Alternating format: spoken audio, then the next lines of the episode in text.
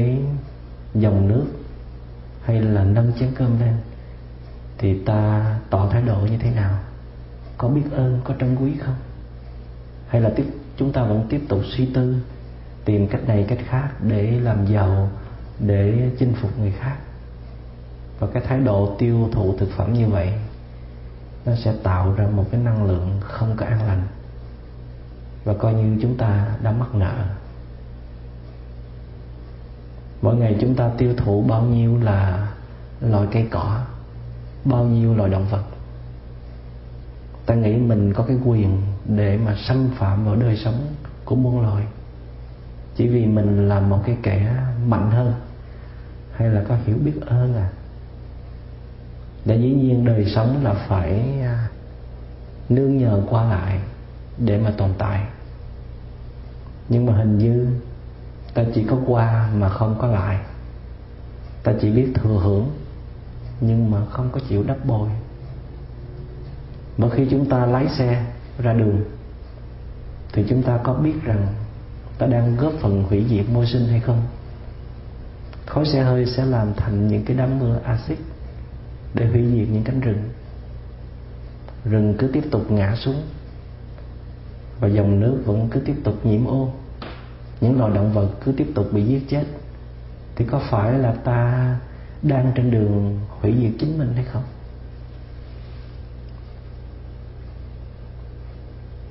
Một gia đình đông người, nhưng mà không có ai chịu quét dọn lau chùi, không ai chịu bỏ trì máy móc, ai cũng lo cái um, quyền lợi cá nhân của mình. Thì tôi hỏi cái căn nhà ấy nó sẽ ra sao? Chưa bao giờ người ta kêu cứu về vấn đề thiếu trách nhiệm như bây giờ. Cái cụm từ thiếu trách nhiệm hay là vô trách nhiệm bây giờ được nhắc đi nhắc lại rất là nhiều lần.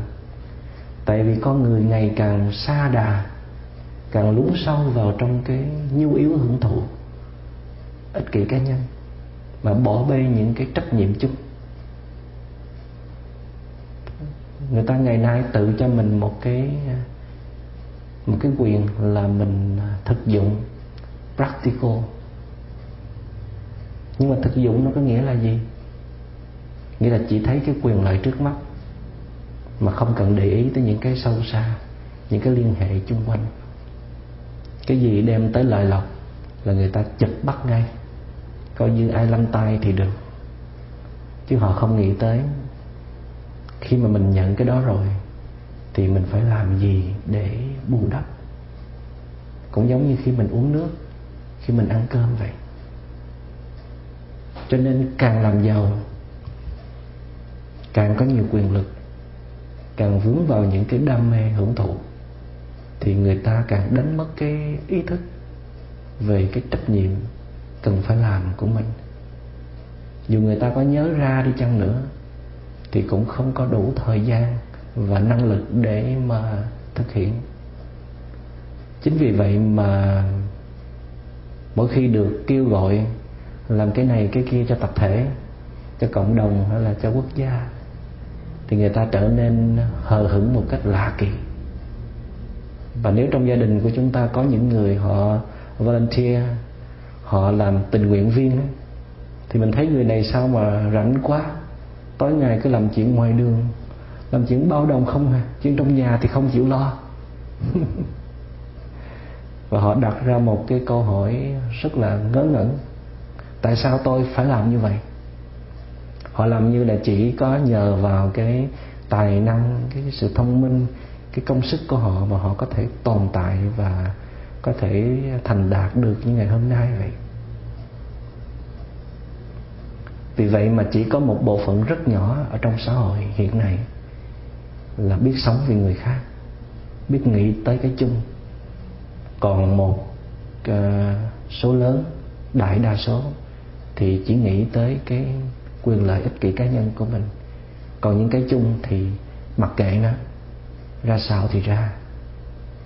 Và chỉ có một cái số lượng rất nhỏ là chọn con đường ờ, phụng sự làm cái sự nghiệp cho cuộc đời của mình.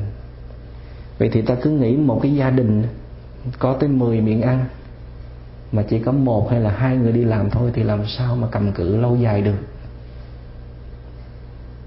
Cái hành tinh này là cái căn nhà chung của chúng ta. Trái đất này là của chúng mình mà, phải không? Và ai sẽ có trách nhiệm lo đây? Nếu không phải mỗi người phải đóng góp một tay vào. Tình trạng trẻ em chết đói, khuyết tật, tình trạng chiến tranh, tình trạng lũ lụt đều có liên quan xa gần đến chúng ta cả. Nếu chúng ta vẫn tiếp tục hờ hững, không lấy đó làm một cái việc mà mình cần phải làm, thì ngày mai chúng ta sẽ ra sao? Và cái trái đất này nó sẽ ra sao? Tôi biết bây giờ kinh tế đang biến động rất mạnh. Ít nhiều gì cái thu nhập của anh cũng đang bấp bênh và tôi có kêu gọi anh hãy thực hiện bố thí đi. Thì thế nào anh cũng nói là tôi hơi quá đáng, phải không? Cái ông thầy này. Như vậy là anh chưa có hiểu rõ cái nghĩa bố thí. Đó là một cái thái độ san sẻ, hiến tặng, nhường nhịn cho kẻ khác những cái gì mà anh có, dù là một ánh mắt cảm thông một nụ cười hoan hỷ, một câu nói an ủi vỗ về. Và tôi muốn anh phải có một cái cơ hội, cho mình một cái cơ hội để hòa mình vào cuộc sống, hòa mình vào mọi người. Thấy được cái niềm đau nỗi khổ của tha nhân có liên quan tới cái khổ đau của mình. Và thấy được cái hạnh phúc của mình, nó có kết nối mật thiết với cái hạnh phúc của mọi người để anh sống một đời sống có ý nghĩa, có giá trị của một kiếp người. Vậy thôi. Mà biết đâu đây chính là cái vấn đề của anh. Đây là cái nút thắt lâu đời của anh đó. Anh đang không nhúc nhích được là vì anh chưa từng mở lòng ra để hiến tặng cho người khác một cách không có điều kiện. Và trước nay anh chỉ biết đón nhận, chứ không có biết hiến tặng anh luôn reo mừng khi mà có một ai đó hay là cái hoàn cảnh nào đó đem tới cho anh một cái bổng lộc, một cái quyền lợi. Nhưng mà anh không biết rằng cũng giống như là đá mài dao dao kia càng bén nhưng mà đá kia sẽ càng mòn. Người ta đem tới cho anh thì người ta sẽ được cái năng lượng an lành. Còn anh tiếp nhận thì anh sẽ mất dần những cái năng lượng dự trữ anh không biết cách để đền đáp, để hồi trả. Dù cái đối tượng nhận lại nó không phải là nhất thiết là người kia, là một người xa lạ nào khác cũng được. Và chính vì vậy anh luôn ở trong cái tình trạng cạn kiệt năng lượng. Tại vì phước thì phải khả tận chứ, phải không? Phước rồi cũng sẽ cũng sẽ cạn dần thôi, mình xài riết nó cũng hết thôi. Dù mình may mắn cỡ nào dù mình có nhiều phước báo cỡ nào thì nó cũng sẽ hết thôi. Nếu mình không tiếp tục lai tạo, không có tiếp tục gieo trồng.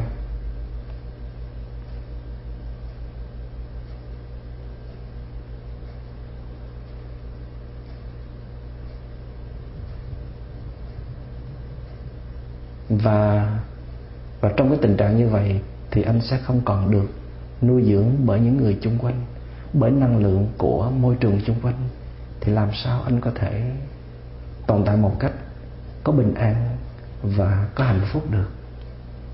Anh hãy suy nghĩ lại đi.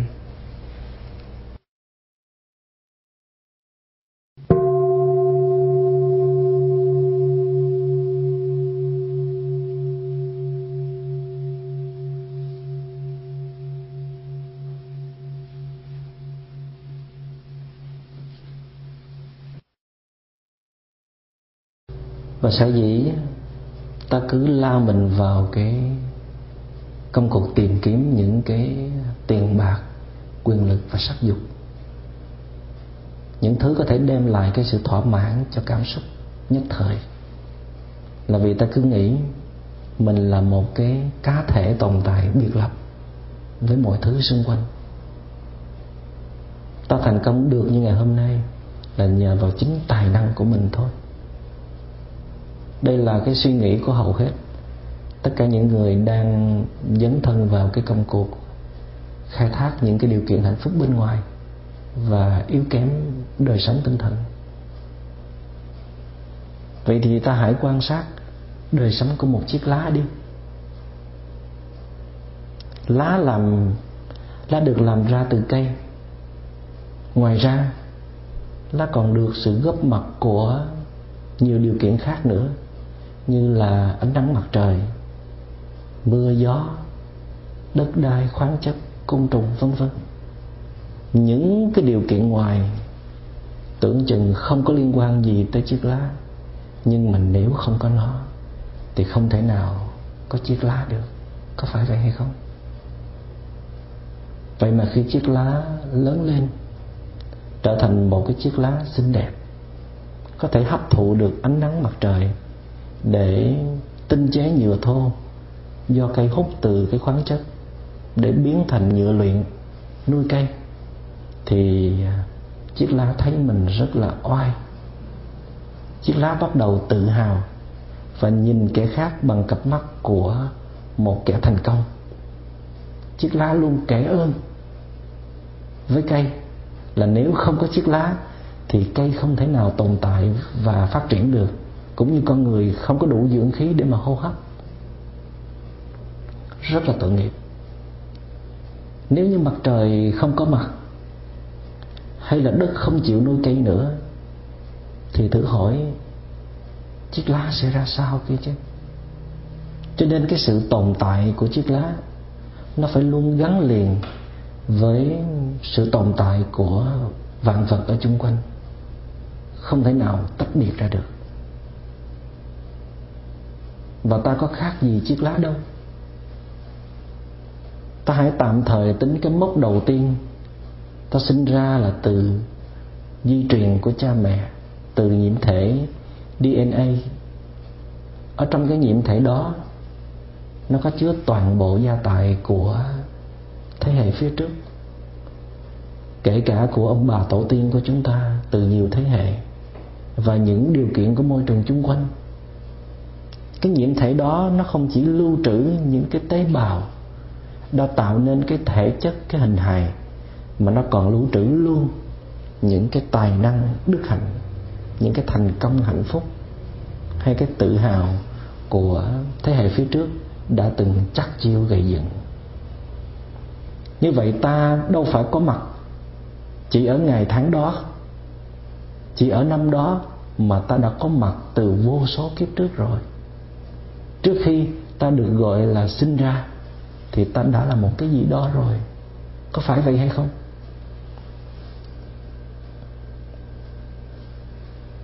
Và ngoài nhiễm thể ra, ta còn tiếp nhận sự nuôi dưỡng của của môi sinh. Giống như chiếc lá đã từng được nuôi dưỡng, tức là phải nhờ ánh nắng mặt trời, mưa, gió, không khí, khoáng chất, đất đai, nước, vân vân ta còn hấp thụ sự giáo dục của học đường, của bạn bè, của xã hội, của văn hóa, kinh tế, chính trị, tôn giáo, của một quốc gia, của việt nam, của mỹ, của cả thế giới này. Ngay cái kiến thức học đường, tuy là mình nói ở mỗi quốc gia khác nhau, nhưng mà phần lớn nó vẫn dựa trên cái nền văn minh của thế giới. Chứ tự thân của mỗi quốc gia đâu thể nào tạo riêng một cái kiến thức độc lập cho cái học đường. Và nhiều quốc gia đã chịu ảnh hưởng của một chủ thuyết à, một chủ nghĩa hay là một tôn giáo nào đó, thì họ có thể chế biến ra những cái loại giáo án nhồi sọ. Cho nên mỗi học sinh khi ra trường, họ có một cái nhìn rất là sai lệch về lịch sử, về cuộc sống, về thân phận con người thí dụ như à, ngày xưa, vào đầu thế kỷ thứ 15 có một nhân vật tên là Copernicus. Người à, Polish, Ba Lan. Ông ta đã khám phá ra mặt trời không có quay chung quanh trái đất như là cái quan niệm từ đó về trước.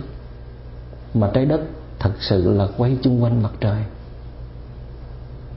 Cái khám phá này đối với trẻ con hôm nay đứa nào nó cũng biết. Nhưng mà trong cái tiến trình phát triển của con người, thì đó là một cái cuộc đảo lộn về tư duy của vật lý. Và đứng về mặt thiên văn học, đó là một cái bước ngoặt rất lớn của con người. Con người không còn là cái trung tâm của vũ trụ mà chỉ là một cái chấm nhỏ ở bên lề vũ trụ thôi. Người ta cũng nhận ra vũ trụ vô cùng to lớn. Con người và cả trái đất này là của chúng mình à. nó chỉ là một cái hiện tượng bé nhỏ ở bên lề vũ trụ. Cái khám phá này nó là một cái động lực to lớn để mở mang tầm nhận thức của con người. Và cùng với điều đó nó cũng có một cái tác động vô cùng to lớn trong cái lĩnh vực tôn giáo. Bởi vì một vài tôn giáo đã dạy rằng con người là cái sáng tạo cao nhất của thượng đế và trái đất là cái trung tâm của vũ trụ. Chính vì thế mà cái à, công trình nghiên cứu của Copernicus bị cái thần quyền thời đó họ hạn chế rất nhiều. Copernicus mất khoảng 20 năm thì có một cái nhân vật khác ra đời, đó là Galileo, người Italian, người Ý. Galileo tiếp tục sự nghiệp của Copernicus, tiếp tục xiển dương cái thấy là thật sự trái đất quay chung quanh mặt trời và đặt nền tảng cho cái khoa học thực nghiệm tạo nên cái phương pháp luận, tức là khác với Aristotle. Trước đó, muốn đưa ra một cái à, chủ thuyết nào, một cái giả thuyết nào thì phải trải qua một cái quá trình khảo nghiệm trước. Thay vì trước kia thì đưa ra một cái giả thuyết trước rồi mới chứng minh sau. Và sau Galileo là một cái nhân vật khác, đó là Newton, người England người Anh. Và ông ta đã đưa lực vào trong cái phép tính của vật lý. Ông xem không gian và thời gian là hai cái yếu tố tuyệt đối. Vật chất thì vận động trong không gian và thời gian. Vật chất đối với ông là vật chất có khối lượng. Mãi đến thế kỷ thứ 19 thì người ta mới phát hiện ra hiện tượng về điện trường, từ trường điện từ trường phát hiện ra một sự vận động mới ở trong ngành vật lý, đó là vận động theo dạng sóng, hoàn toàn khác với vận động theo dạng hạt của Newton. Tại vì tự nó nó tạo ra một cái sự ảnh hưởng chung quanh nó nó khác với cái trọng trường của Newton. Và đến đầu thế kỷ thứ 20 các vị chịu khó điểm qua cái lịch sử vật lý một chút. Để chúng ta có một cái cơ hội so sánh giữa cái sự khám phá của khoa học về cái bản thể của con người của vũ trụ này đối với tuệ giác của Phật giáo như thế nào để chúng ta có niềm tin mạnh hơn về cái giáo lý vô ngã của đạo Phật. Đến đầu thế kỷ thứ 20 á, thì có một sự phát triển rất là kỳ lạ ở trong ngành vật lý với hai cái phát hiện lớn đó là thuyết tương đối và thuyết lượng tử. Với thuyết tương đối, Einstein là người Germany, người Đức. Cho rằng khối lượng của một vật nên nằm ở trong không gian nó cũng có thể làm cho không gian xung quanh nó bị biến dạng bị méo mó đi ngắn dài không có giống nhau. Và không gian thời gian đối với Newton là tuyệt đối nhưng mà đối với Einstein không còn tuyệt đối nữa. Nó chỉ có tính chất tương đối thôi và sau Einstein khoảng 20 năm thì Max Planck cũng là một ờ, nhân vật xuất thân từ Đức, lại phát hiện ra nhiệt lượng tỏa ra từ một vật luôn luôn có tính chất phi liên tục. Nói chung là sự xuất hiện của một vật trong một cái mức độ vi mô là không có liên tục người ta quan sát thấy một vật rất là kỳ lạ. Khi có khi không.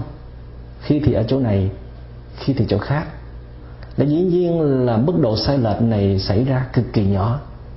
Nhỏ tới mức độ mắt chúng ta không thể nào nhìn thấy được tại vì phải thêm 17 con số 0 nó mới thành 1 cm và người ta hy vọng cái khám phá này sẽ đưa ra được cái quy lực của vật chất và sẽ khám phá ra được thế giới này thân phận của con người, bởi vì nó là cái viên gạch cuối cùng của cái căn nhà vũ trụ.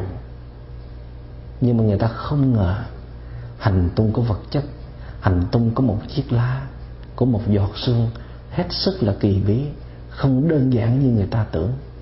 Vì vậy mà hàng loạt vấn đề triết học được đặt ra nói về cái tự tính, cái self nature của cái thế giới này và các nhà khoa học, họ nói với nhau rằng họ đang bối rối.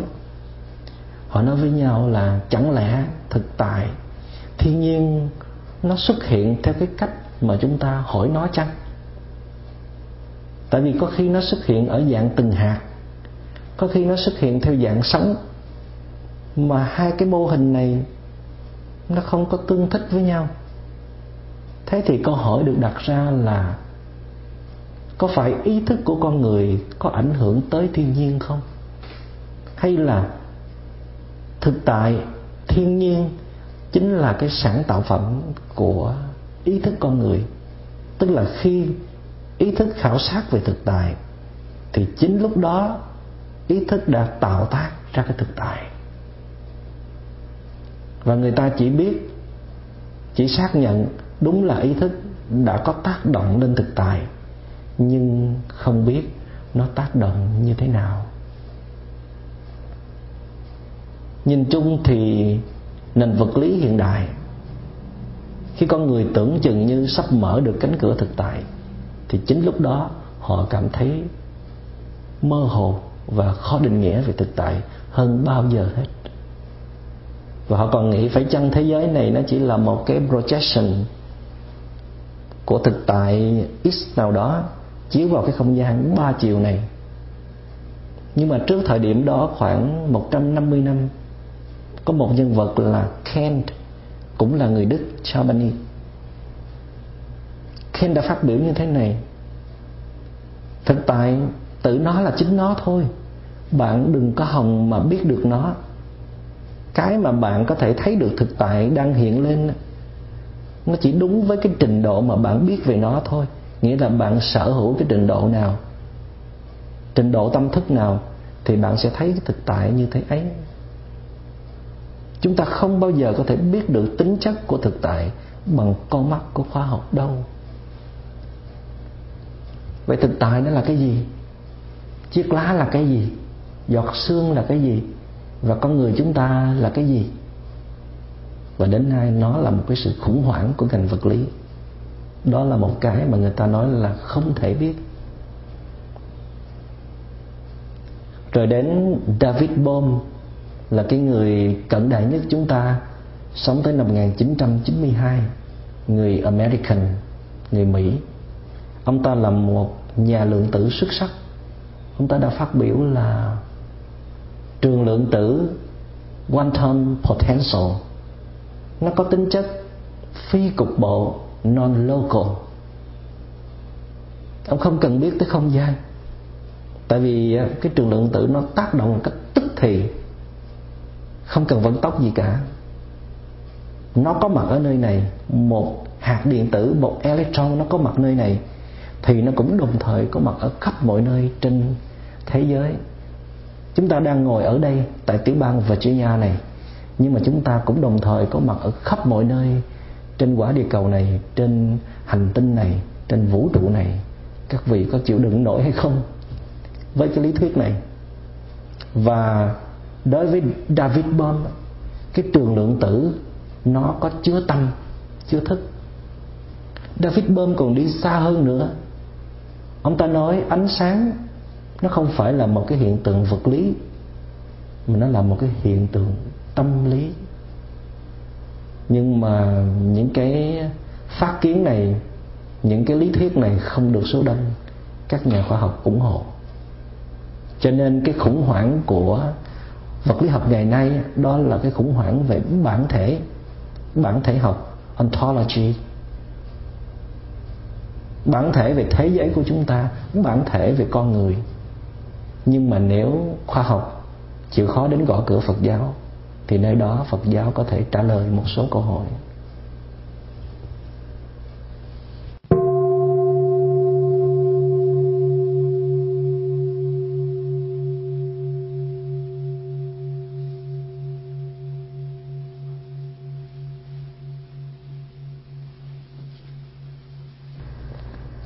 Ở trong tuệ giác thâm sâu của đạo Phật, thì hành tung của một chiếc lá hay là một hạt sỏi, nó cũng đều có chứa tâm, chứa thức.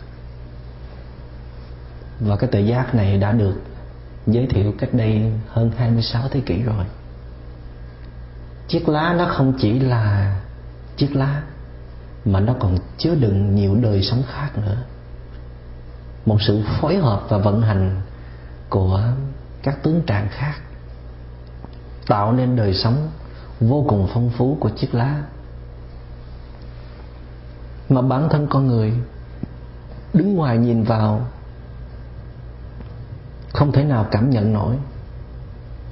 Chiếc lá nó không chỉ nuôi dưỡng cho cây, nuôi dưỡng cho con người, mà nó còn nuôi dưỡng cả sơn hà đại địa này. Chúng ta cũng vậy. Ta là một hợp thể, vừa là vật chất, vừa là tinh thần. Không thể phân định vật chất riêng, tinh thần riêng trong đất, nước, gió, mặt trời, không phải đã từng, chứa tâm, chứa thức của chiếc lá và vạn sự vạn vật hay sao? Nhưng mà con người là một cái chỉnh thể được coi là cao cấp hơn những loài vật khác. Nhưng mà con người cũng không có một cái chủ thể riêng biệt, không có một cái ngã, không có một cái myself riêng biệt những cái được gọi là không phải ngã, tức là phi ngã, như là mặt trời nè, mưa gió, đất đai, văn hóa, kinh tế, chính trị, tôn giáo đã làm ra cái ngã tạm gọi của con người. Vì vậy gọi ngã là gọi cho vui thôi. Chứ làm gì có cái riêng của ta. Một mình ta tạo ra, một mình ta quản lý lấy nó nhưng mà trong cái nhìn tương đối, ta có thể khác với người kia một chút về vóc dáng, giọng nói, cảm xúc, tình cảm, nhận biết. Nhưng mà trong bản thể, chúng ta đều như nhau, đều chấp nhận chung cái nguyên tắc duyên sinh produced by causal conditions. Với hàng trăm, hàng triệu điều kiện khác nhau. Và mỗi giây phút trôi qua trong đời sống, thậm chí mỗi một cái moment, một cái khoảnh khắc nhỏ như là một cái sát na. Một sát na có thể à, nhỏ bằng một phần bảy mươi lăm của giây. Nếu mà 45.000 sát na có thể bằng một phút, đó là đơn vị nhỏ nhất của thời gian. Trong từng cái sát na như vậy, ta không ngừng đón nhận sự nuôi dưỡng của những cái được gọi là không phải ta, phi ngã. Và cái ngã này, cái ta này cũng không ngừng tác động lên những cái không phải ta, những cái phi ngã ở bên ngoài. Vậy thì theo Einstein, thì khối lượng của một vật nằm ở trong không gian cũng đã làm cho không gian chung quanh nó bị biến dạng, méo mó, ngắn dài không giống nhau. Còn mark lenz thì lại phát hiện nhiệt lượng của một vật là không có liên tục khi có, khi không, khi chỗ này, khi chỗ khác. Nếu mà Einstein và Max Planck đang chưa biết rõ về bản chất của vạn sự vạn vật, thì hãy gõ cửa Phật giáo đi. Tại vì trong cái kho tàng của thâm sâu của đạo Phật, mọi sự, mọi vật đều có chức năng nội sinh, nhất là con người. Con người luôn chế xuất ba cái năng lượng năng lượng qua ba cái cơ chế đó là tư duy, nói năng và hành động. Và ở trong từng cái sát na, nó sanh và diệt đi một cách tương tục. Và mỗi lần sinh ra, nó lại tích góp với những điều kiện chung quanh. Và mỗi lần diệt đi, thì nó lại lên đường đóng góp với vạn vật ở trong vũ trụ. Nói một cách khác, vạn vật trong vũ trụ này đều là cái thân mạng của ta. Tùy vào điều kiện thích hợp, theo cái nguyên tắc nhân quả, cause and effect, và nguyên tắc duyên sinh mà nó biểu hiện ở dạng này hay là dạng khác. Cái phát hiện của David Bohm về tính chất non-local, phi cục bộ, là cũng đã tiến gần tới cái tuệ giác của đạo Phật rồi.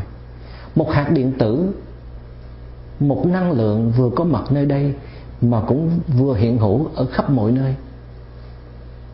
Như chiếc lá chỉ là một biểu hiện của hàng ngàn tướng trạng ở bên trong chiếc lá thôi. Nhưng mà nếu chiếc lá nói tôi chỉ là tôi tôi có cái cảm nhận của riêng tôi, có cái nhận thức của riêng tôi, có cái chức năng của riêng tôi, thì chiếc lá chưa có hiểu biết gì cả. Chiếc lá ơi những cái cảm xúc, những cái nhận thức của chiếc lá nó luôn luôn đứng trên nền tảng của cảm xúc, của nhận thức, của hàng triệu triệu điều kiện khác. Cho nên người ta mới nói chiếc lá tuy là chiếc lá, nhưng mà nó không có một cái riêng biệt độc quyền. Vì vậy cho nên sắc tức là không. Form is emptiness. Đây là một cái tuệ giác rất là sâu sắc ở trong đạo phật. Sắc tức là không. Không tức là không có một cái tướng trạng cố định. Là không tướng, là formless, là emptiness. Vừa là không tướng mà nó cũng vừa là tổng hợp các tướng, tổng tướng. Nó không có cái chủ thể riêng biệt nó là một cái hợp thể điều hòa. Nhưng mà làm sao mình có thể thấy được, xúc chạm được cái chỉnh thể đó? Vậy thì mình phải nhờ vào một cái tướng tương đối nào đó, như là cái tướng chiếc lá đang biểu hiện chẳng hạn, nhờ vào một cái sắc. Cho nên sắc tức là không, nhưng mà không, nó cũng phải tức là sắc nữa. Form is emptiness. Emptiness is form nếu không có cái chiều thứ hai thì người ta lại đi tìm cái tuyệt đối nằm ở ngoài cái tương đối thì càng thất bại nữa. Tại vì cái tuyệt đối nó nằm ở trong cái tương đối. Thí dụ nước là bản thể, nhưng mà nó lại hiện nhiều tướng trạng khác nhau. Như là có khi nó là sóng, có khi nó là suối, là thác, có khi nó là ao hồ, nhiều khi nó là mây, nó là tuyết là sương là nước đá. Có khi nó là đám mạ non. Có khi nó là một cái vườn dâu xanh ngát. Nó là một đóa hoa tường vi đỏ thắm. Nó là một cánh rừng thu lá chín mà cũng có khi nó là cái tiếng chim hót trên cành cây nữa. Các vị có nghĩ nước cũng có mặt ở trong cái tiếng chim hót không? Con chim mà không có uống nước thì làm sao nó sống để mà nó hót được? những cái tướng trạng đó tuy nó khác nhau nhưng mà không có cái gì mà không có chứa nước cả. Cho nên để tìm nước á, thì ta hãy nhìn vào những cái tướng trạng đó và đừng có kẹt vào cái hình thức ở bên ngoài. Coi chừng chúng ta bị đánh lừa cái hình thức bên ngoài mà chúng ta không thấy được cái bản thể của chúng là giống nhau. Cũng giống như khi mình nhìn vào cái đứa em của mình thì mình phải thấy được cha mẹ mình đang có mặt ở trong đó. Ở trong đó có di truyền, có sự hiểu biết thương yêu, được trao truyền qua cách nuôi dưỡng và chăm sóc của cha mẹ mình. Cha mẹ ta đâu chỉ có cái hình hài đó, mà ở trong ta, trong anh chị em ta nữa. Nếu mà ta không thấy được như vậy, là chúng ta đánh mất đi cái phần tinh túy nhất của cha mẹ chúng ta rồi.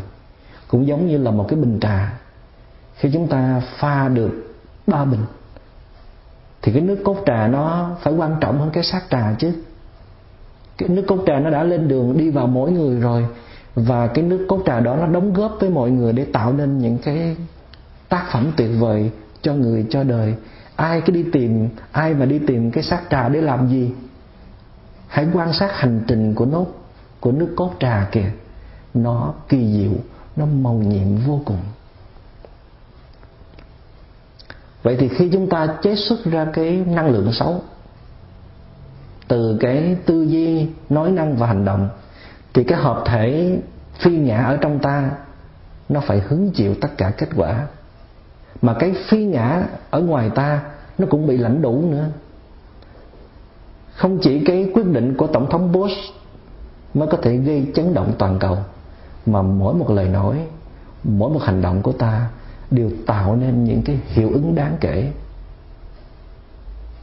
cho mọi sự, mọi vật ở khắp hành tinh này. Ngược lại, nếu ta biết chế tác ra những cái năng lượng an lành, nó có tính chất nuôi dưỡng những cái phi ngã ở trong ta và những cái phi ngã ở ngoài ta, mình ờ, phải sử dụng cách nói này để tránh đi cái nói về cái tôi để chúng ta đỡ kẹt vào cho mình là một cái chủ thể riêng biệt. Mình nói là cái phi ngã trong ta và phi ngã ở ngoài ta thì nó gần với cái tuệ giác hơn.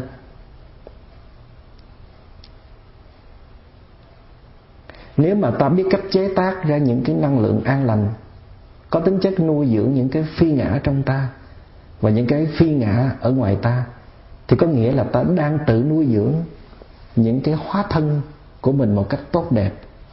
Hóa thân có nghĩa nghĩa là transformation body hay là embody.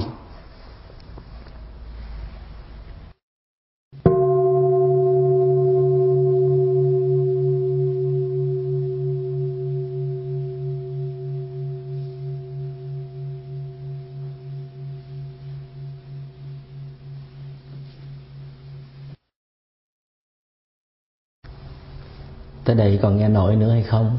Lùng bùng lỗ tai chưa? Nếu mà còn nổi thì đi tiếp. Ở đây chúng ta đang khám phá về những cái chân lý tuyệt đối của đạo phật. Tuy nhiên chúng ta cũng phải tùy vào sức mình để mà mình cho phép con thiền bố thí của mình nó đi vào những cái bến bờ khác nhau. Cái bến bờ đầu tiên là bố thí à, vì mình muốn buông xả nó cũng đã có nhiều cái năng lượng bình an và hạnh phúc. Rồi mình đưa con thiền bố thí của mình đi tới cái ờ, bến bờ của bố thí vì trách nhiệm và tình thương. Ở đó cũng cho mình nhiều sự thảnh thơi nhiều à, sự vững chãi. Rồi bây giờ mình tiếp tục học cách để đưa con thuyền của mình đi tới một cái bến bờ cao ráo nhất tuyệt đối nhất. Đó là bến bờ thấy được cái ngã của mình nó là không, nó là vô ngã. Đó gọi là bố thí ba la mật. Khi nào mà mình thấy được đời sống của mình nó có liên quan mật thiết với đời sống của người khác, với vạn sự vạn vật trong cái vũ trụ này, mình thấy cái niềm đau nỗi khổ của người khác nó có ảnh hưởng tới mình. Nó cũng chính là niềm đau nỗi khổ của mình và cái hạnh phúc của mình nó cũng là hạnh phúc chung của mọi người. Thì chừng ấy mình mới có thể đạt được cái bố thí ba la mật ở trong cái giáo lý đại thừa của phật giáo, có nói đến một nguyên tắc rất là nổi tiếng, đó là tam luân không tịch, là three wills emptiness. Ba cái yếu tố ba cái chất liệu, nó đang kết với nhau, tạo thành một cái vòng tròn khép kín. Bản chất của cái vòng tròn này là emptiness, là trống rỗng. Không có một cái một cái tôi, một cái myself, một cái chủ thể riêng biệt. Và chỉ khi nào ba cái yếu tố này nó hợp lại, thì chúng mới tạo ra được một cái à, sự kiện. Còn thiếu một trong ba thì nó trở nên vô nghĩa đó là cái sự kiện bố thí gồm có người cho, vật cho và người nhận.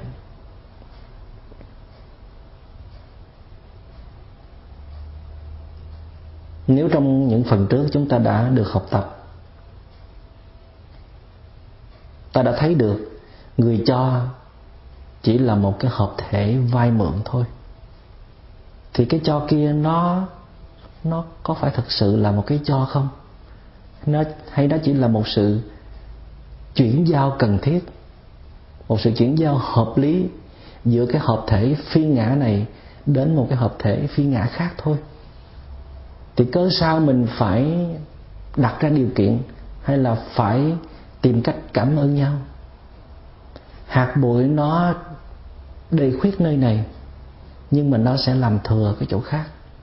Và rồi một cách tự nhiên hạt bụi khác sẽ đến lấp đầy chỗ này, và chỗ thừa kia sẽ tìm cách đẩy hạt khác đi. Vũ trụ tuy không ngừng biến dịch, nhưng mà nó mãi mãi giữ được cái thế quân bình ở trong bản thể. Chỉ khi nào ta thấy ta cũng là một hạt bụi, nhưng ta cũng là một bãi cát. Hạt bụi nào cũng là ta, mà không hạt bụi nào mà không phải là ta cả phải thấy được cái dòng sinh mệnh bất tuyệt của mình luôn gắn liền với mỗi đối tượng.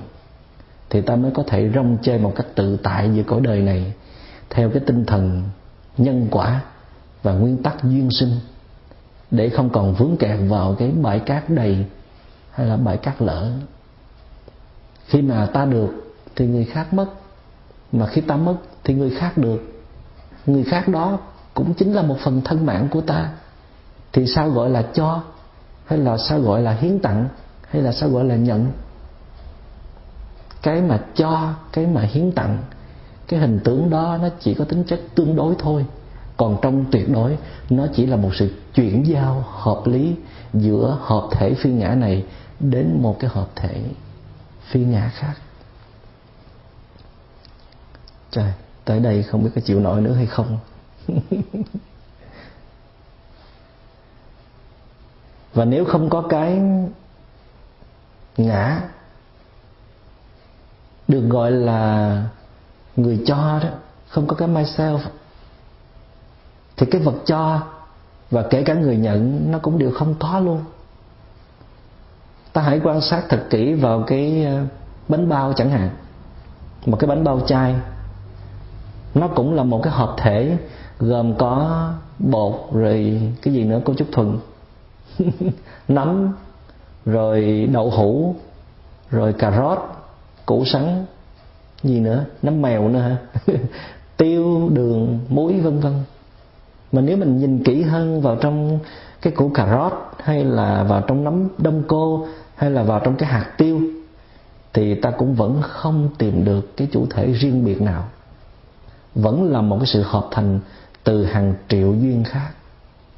Vậy nên khi chúng ta bỏ tiền ra, mua tất cả những cái vật liệu đó, rồi dùng công sức của mình để mà nhồi nắng thành một cái tướng trạng là cái bánh bao, mà mình dám tuyên bố rằng mình là chủ nhân của nó.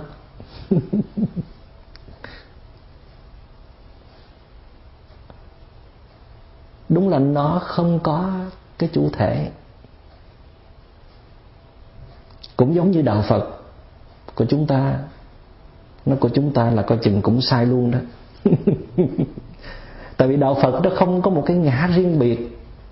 Đạo phật là vô ngã, là non self đạo phật không có ngoại trừ trường hợp này. Đạo phật cũng là một hiện tượng trong vạn sự, vạn vật, trong vũ trụ thôi. Vẫn là một hợp thể vô ngã. Đạo phật được đứng vững nhờ những điều kiện không phải là đạo phật.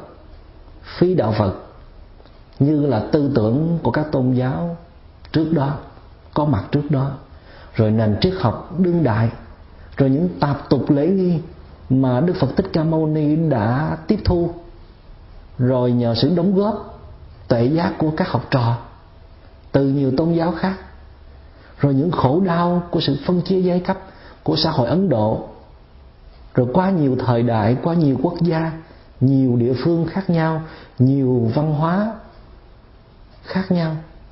Đạo phật đã biến đổi rất nhiều về mặt hình thức. Mặc dù vẫn duy trì được nội dung, nhưng đến bây giờ, đạo phật đã giãn nở ra rất nhiều. Mà đạo phật vẫn không có một cái cái chủ thể để tự hào rằng đạo của tôi hay hơn đạo của anh.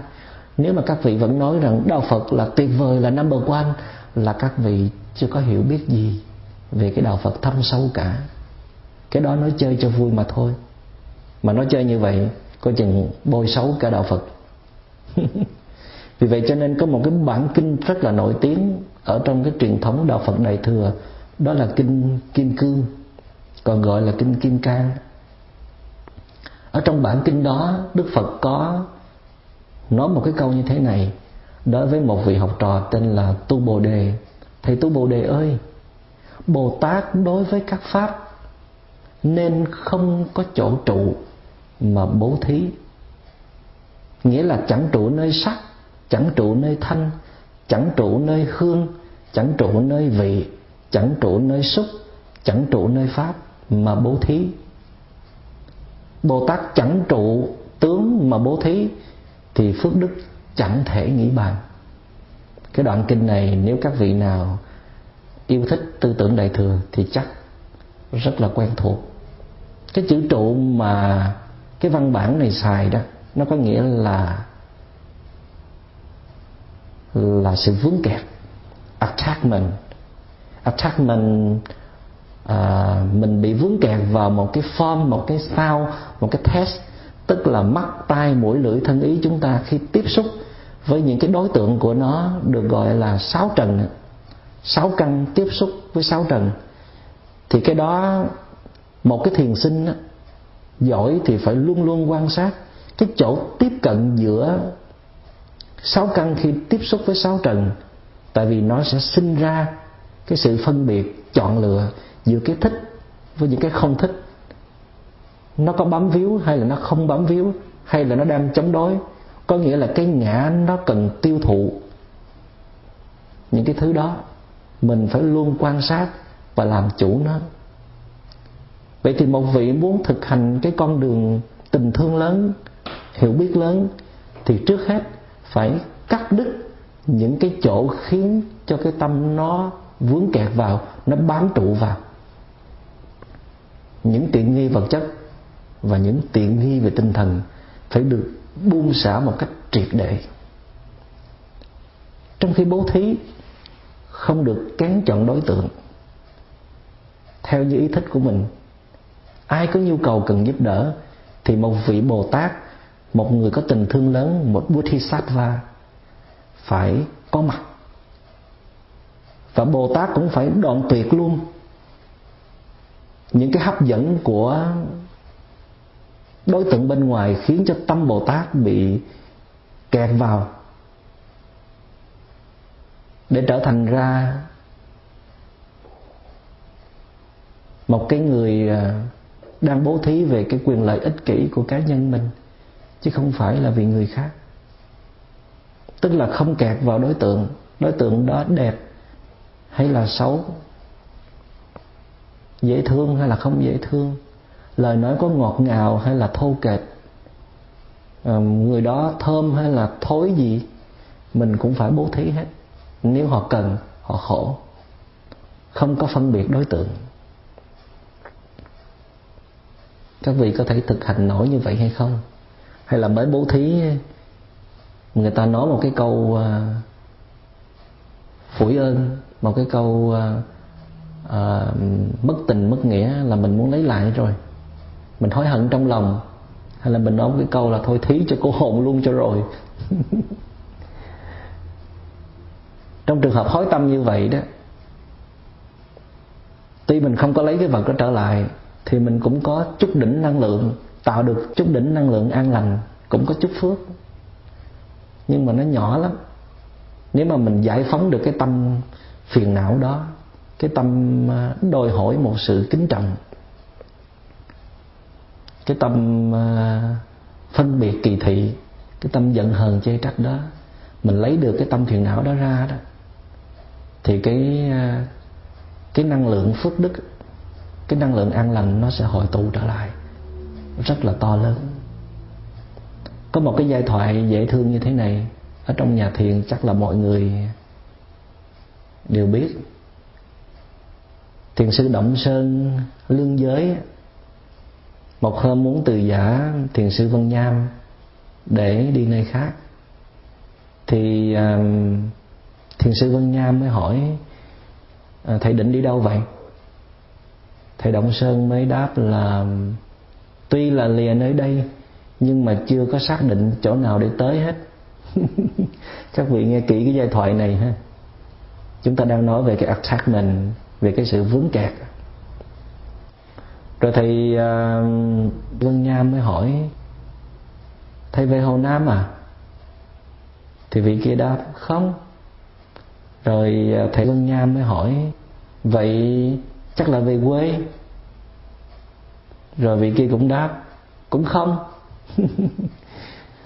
Rồi thầy Vân Nham hỏi tiếp, vậy chứ bao giờ thầy trở lại đây? Thì thầy Động Sơn mới đáp là, đợi tới khi nào thầy có cái chỗ trụ thì tôi sẽ trở lại. Cả hai người đều quyết tâm. Không để cho cái tâm của mình nó kẹt vào cái chỗ nào hết bên này tri cứu bên kia. Muốn biết bên kia nó có bị kẹt nó có thích cái chỗ này không? Hay là mình muốn về hồ nam về quê chỗ đó nó sung sướng hơn? Ở đó có nhiều tín đồ cung kính mình hơn? Hay là ở đó có hoa thơm cỏ lạ nhiều hơn? Không còn thích nơi này nữa. Đi vì uh, trách nhiệm tình thương mà đi hay là đi vì cái sở thích của mình? Nói như vậy có nhiều người cũng bị vướng kẹt lắm mà ha. Có người thích mùa thu ở Virginia quá, không có muốn đi đâu cả. Bị vướng mắt mùa thu rồi. Cho nên à, thì sự động sơn chứng tỏ cái sự thông dong tự tại của mình. Không còn vướng kẹt nữa. Trả lời bằng những cái câu, tôi đâu có về hồ nam, tôi đâu có về quê, tôi đi đâu cũng được hết chỗ nào cần thì tôi tới. Tôi tới không phải vì cái sở thích hay là tôi không tới, không phải tại vì tôi không thích, mà chỗ nào có nhu yếu cần thiết, chỗ nào tôi có đủ sức để hóa độ được là tôi có mặt. Còn vấn đề mà tôi trở lại đây là khi nào là có vấn đề cần thì tôi sẽ trở lại. Khi nào thầy có chỗ trụ, tức là khi nào thầy bị kẹt thì tôi mới kẹt. Khi nào thầy không vướng kẹt thì tôi tội vạ gì tôi bị vướng kẹt.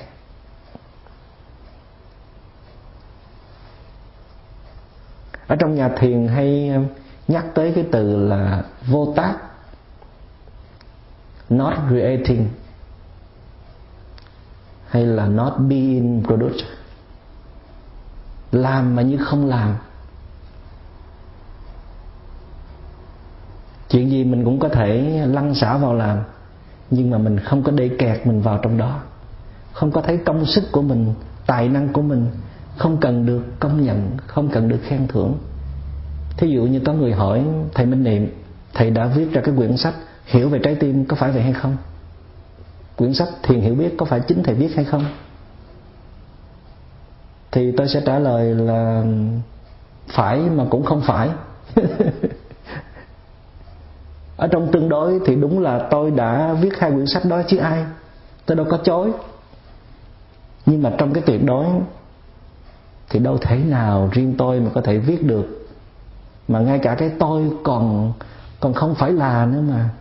Tôi phải nương vào cái tuệ giác của đạo phật, rồi kinh nghiệm của những bậc thầy tâm linh, rồi truyền thống tổ tiên, rồi ông bà cha mẹ, rồi các học trò của mình. Những cái thiền sinh đau khổ của mình, nói chung là tôi không có. Thì làm gì có cái cái tác quyền riêng của tôi được? Tuy nhiên có trường hợp tôi nói không. Có trường hợp tôi nói có. Không hay có là tùy vào trình độ của người hỏi mà tôi sẽ trả lời. Để họ đừng có bị kẹt. Hay là đừng có tạo cái nghiệp xấu. Cho nên nếu mà chúng ta không có quán triệt được cái tánh không, cái emptiness, nature, thì chúng ta hãy trở về bố thí trong sạch cho chắc ăn bố thí bằng tình thương, bớt đi những điều kiện. Không phải vì danh dự, vì muốn so đo, vì muốn ganh đua, mà vì tình thương mà mình bố thí. Mặc dầu mình còn cái kẹt đôi chút vào cái ngã của mình, nhưng mà mình đừng có để nó quá lừng lẫy để mà tự hào, kiêu ngạo hay là áp đặt những điều kiện cho người khác. Tại vì bố thí mà vượt tới biên giới cao tột, như những gì chúng ta vừa học qua nó sẽ tạo ra một cái năng lượng vĩ đại, vô lượng, vô biên. Để nó đạt được tới cái mức điều hòa tuyệt đối giữa mình với vạn sự, vạn vật trong vũ trụ, chừng ấy, chúng ta không còn đau khổ gì nữa hết. Hoàn toàn tự do, hoàn toàn giải thoát. Lúc đó chúng ta có một cái wisdom, một cái tuệ giác. Thì phiền não không còn khống chế ta được nữa. Có nghĩa là chúng ta sẽ chứng nhập vào một cái trạng thái của tâm thức, đó là trạng thái niết bàn, nirvana. Chấm dứt mọi sự sợ hãi, mọi sự phân biệt, có không, còn mất. Đến đi, đầy đau khổ. Cho nên trong kinh hay nói là bố thí ba la mật sẽ tạo được công đức vô lượng, vô biên. Điều này nó cũng không có khó khăn lắm đâu. Mỗi ngày trong đời sống chúng ta phải à, cẩn thận, luôn quan sát để ý tâm của mình. Mỗi khi mình làm một việc gì đó cho ai. Thí dụ mình nấu một cái nồi chè mình đem tới cúng dường cho chùa, cho đoàn thể, thì mình phải biết rằng cái tác phẩm này là của công phu lao tác rất nhiều người, không chỉ của riêng mình. Và mình biết rằng nhờ có đoàn thể đang sinh hoạt như vậy, thì mình mới làm được cái nồi chè này. Mình mới có một cái ý niệm làm cái nồi chè này, nấu cái nồi chè này để hiến tặng cho mọi người. Vì vậy à, thay vì mình đem tới chùa, đem tới đoàn thể, mình trông chờ mọi người khen một tiếng, chè thật là ngon, xin cảm ơn chị. Chị có một cái lòng rất là tốt hay là có một cái tài nấu chè thật là khéo léo, thì mình hãy vòng tay thật dễ thương, xin cảm ơn đại chúng đã đón nhận cái nồi chè của tôi. Có phải dễ thương không? Có phải là sâu sắc không? Và tất cả những người đón nhận cái vòng tay của mình như vậy, ai cũng phải hổ thẹn hết. Tại vì chính họ đang tiếp nhận cái chén chè của mình mà họ quên đi cái ý thức là ai đã tạo ra cái nồi chè này, cái chén chè này cho mình. Đó là một cái tiếng chuông nhắc nhở cho nhau trong sự tu tập. Thiền thân hoa anh đào nhiều năm nay đã thực tập như vậy. Khi đem một cái vật gì tới cho đoàn thể tu học, thì chính cái vị thí chủ đó chính cái người đó, chủ nhân đó phải là cái người cảm ơn tập thể đã đón đón nhận cái món quà này của tôi. Tại vì các vị đón nhận thì tôi mới có thể thực hiện được cái công tác bố thí. Nếu các vị có đầy đủ những cái món đó rồi, các vị không muốn tiếp nhận nữa, thì làm sao tôi có thể tạo ra được cái năng lượng an lành này? Và nếu chúng ta luôn ý thức như vậy, từ việc nhỏ cho tới việc lớn mình mở cửa cho một người khác, bước vào. Mình cũng cảm ơn người đó. Mình đưa cho người đó mượn một cây bút, mình cũng cảm ơn người đó. Mình nhấc điện thoại dùm và đưa cho người đó. Mình cũng cảm ơn người đó.